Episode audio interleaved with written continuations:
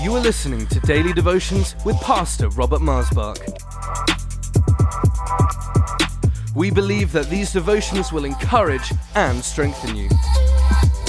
So tune in, connect, and be blessed. For any more information, please visit us online at lifechurchuk.org. Welcome to Life Devotions, and thank you for joining me today. Love as Christ loved us is the title of this devotion.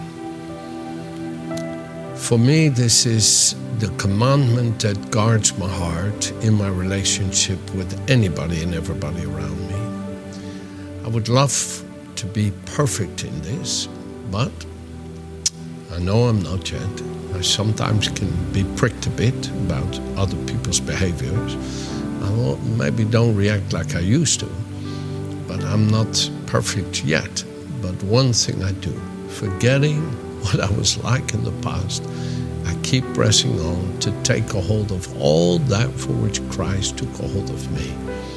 You see, Jesus, this is Philippians 3, took a hold of you and me by his indwelling life to conform us to his image and to enable us here on earth to represent him who's in heaven, so that his life in the love of the Father is revealed in us here on earth, and as He is in heaven, so are we on this earth to represent His love for the Father and His love for one another.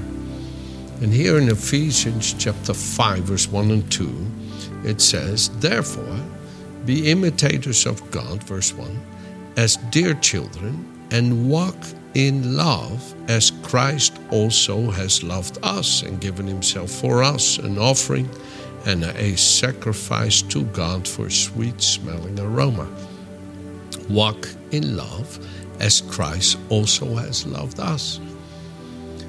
Jesus said, This commandment I give to you in John 15, that you love even as I love. He said, This commandment I received from my Father to love you as He loves me. This commandment I give you to love as I love you. You can see Jesus inviting us into the love He lives in His fellowship with the Father. He longs for us to experience the same love. And He says there in John 15, this is what will cause your joy to become full as you experience the joy I'm having in the love of my Father and begin to share that with others. The reason often people are not happy in life, they're not happy, is because they don't know this love. They get irritated, offended, they're begrudging, they're resentful, they're, they're upset, they, they keep being ticked off with the other person. And husbands can have this with their own wives and they're not happy at home. And wives can have this with their husbands and they're not happy. And if you try to pull them out of it, you don't understand my husband, rah, rah, rah. Or you don't understand my wife, rah, rah, rah. And folks, anybody could have this. You may say, yeah, but if my wife was different, I'd be happy. Or if my husband was different, I'd be happy. Sadly, that isn't true. And many times you don't notice how much they are not what you think they are, but you just are still upset. You, and you bring yesterday's issue in today, and you're part of repeating the same problem. And you say, well, that's a bit harsh. No, I don't mean to be harsh. But how can we escape this circle, this little go around the same mountain? We never see improvement. Is by getting filled with the love of our Savior, Jesus, and letting His love compel us, as it says in 2 Corinthians 5.14, and getting so compelled by His love that it moves us to love as He loves. This is His commandment, love as I love. And I charge you in the Lord, have this in your whole nature of being. That commandment, I'm going to read it to you. John 15 here. I mean, these scriptures ought to be so edged in your heart by the Holy Spirit that they constantly pull you back on track if you get all self pity. Well, she's not, he's not, and if they only, and if I wish they would.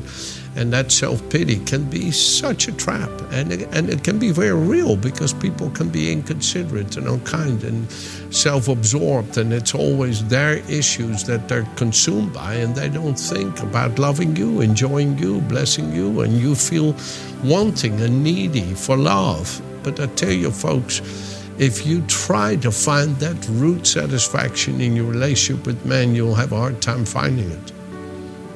Why? Because God insists you to find that in Him. He wants you to delight yourself in Him. He wants you to enjoy the love you have with your Father and then to express it, and it becomes comes back to you over time.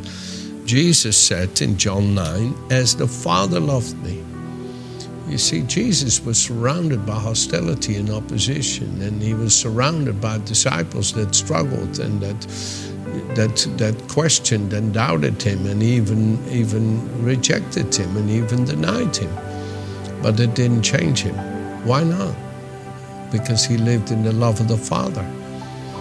Folks, your best friend or your your your best your wife, your husband can sometimes make a mistake in the way that they think about you or talk about you or not express their love for you.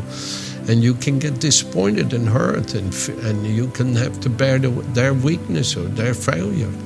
And if you're completely dependent on their love, then it can destroy you and, and it can be painful to bear. I agree. But if you live on the unfailing love of of your Father, He will enable you by His love to experience that power that never fails. You see, it says in 1 Corinthians 13 love, the love of the Father, never fails. You see that in Jesus, how perfect that love upheld him and kept him and guided him and enabled him and empowered him. You see, the love of the Father is what we need to feed upon, meditate on. It's that unconquerable goodwill, that undefeatable benevolence. It is absolute beautiful, His love. And there's so much of it. The universe cannot contain it. You will never be able to reach the height, the depth, the breadth, the length of that love that comes to us through Jesus, and nobody can separate us from it. So it's always there for you.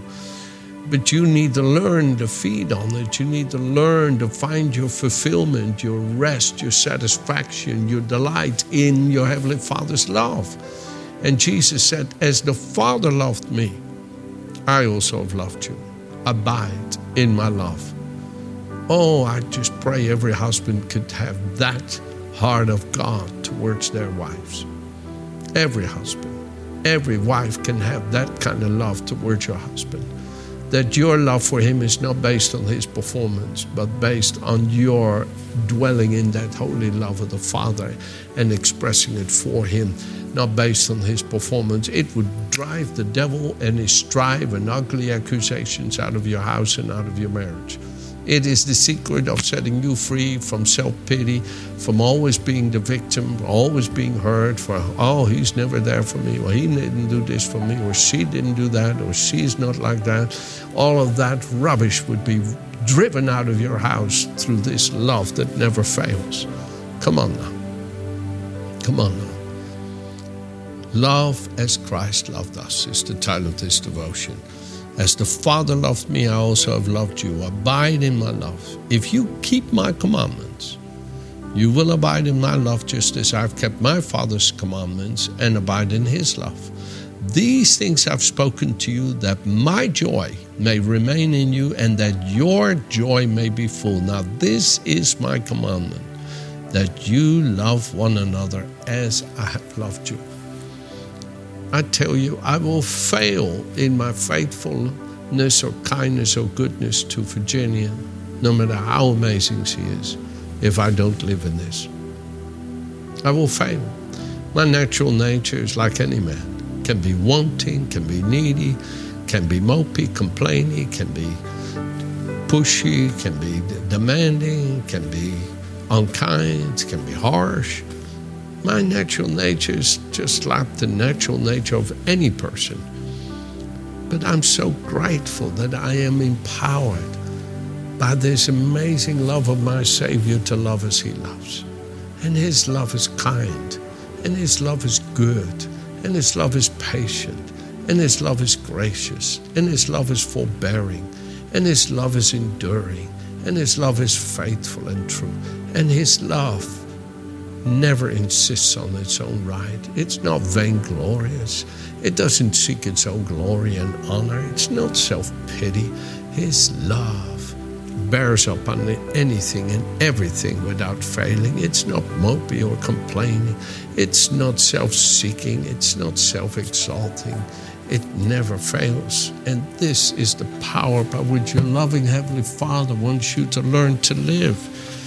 Oh, my dear friends, let me close with you here out of 1 John chapter 4, starting at verse oh, 9. Let's just start at verse 9 because otherwise it gets too long. I'd love to start earlier, but okay. Verse 9 Listen, in this the love of God was made manifest, displayed, where we are concerned, in that God sent his Son, the only begotten or unique Son, into the world so that we might live through him. In this is love, not that we loved God but that he loved us and sent his Son to be the propitiation, the atoning sacrifice for our sins. Beloved, if God loved us so very much, we also ought to love one another. No man has at any time yet seen God, but if we love one another, God abides and remains in us, and his love, that love which is essential his, is brought to completion, to its full maturity, runs its full course, and perfected in us, and is perfected in us. Now, by this we come to know, perceive, and recognize and understand that we abide and live and remain in Him, and He in us, because He has given and imparted to us His own Holy Spirit. Now, besides, we ourselves have seen, have deliberately and steadfastly contemplated, and bear witness that the Father has sent His Son as Savior into the world. Anyone who confesses and acknowledges as his own that Jesus is the Son of God, God abides and lives and makes his home in him, and he abides and lives and makes his home in God.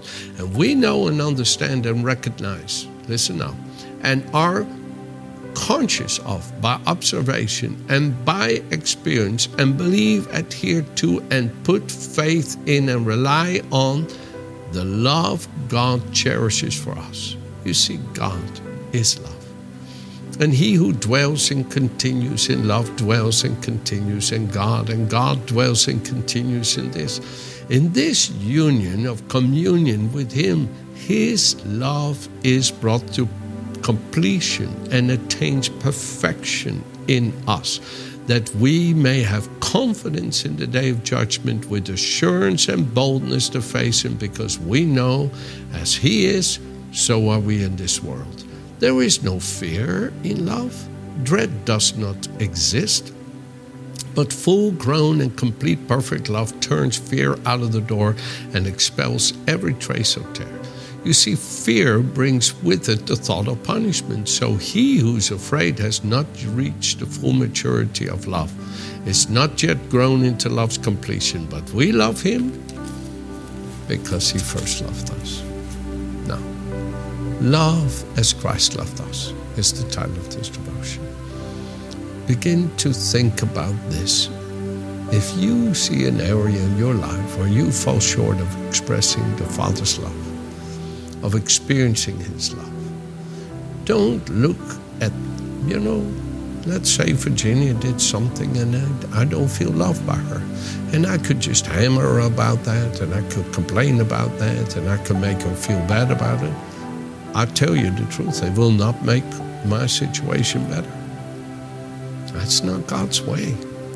But I could just say, Father, I thank you for Virginia, that the good work you began in her, you will perfect your love in her. You will perfect your love in her. And I thank you for granting me to love her with your love. Oh, Father, I thank you that your love is better to me than life itself. Therefore, my lips praise you and I lift up my hands to your name. I delight myself in your love, Father. I'm satisfied in your love. Your love is so good to me. And I thank you for enabling me to love Virginia with your love. Oh,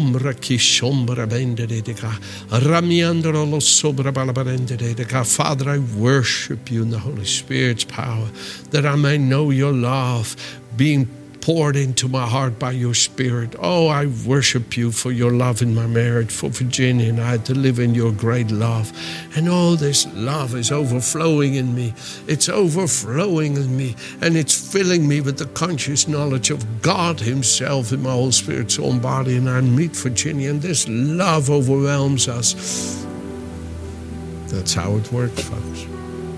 That's how simple it really is, isn't it? Amen. Have a good day.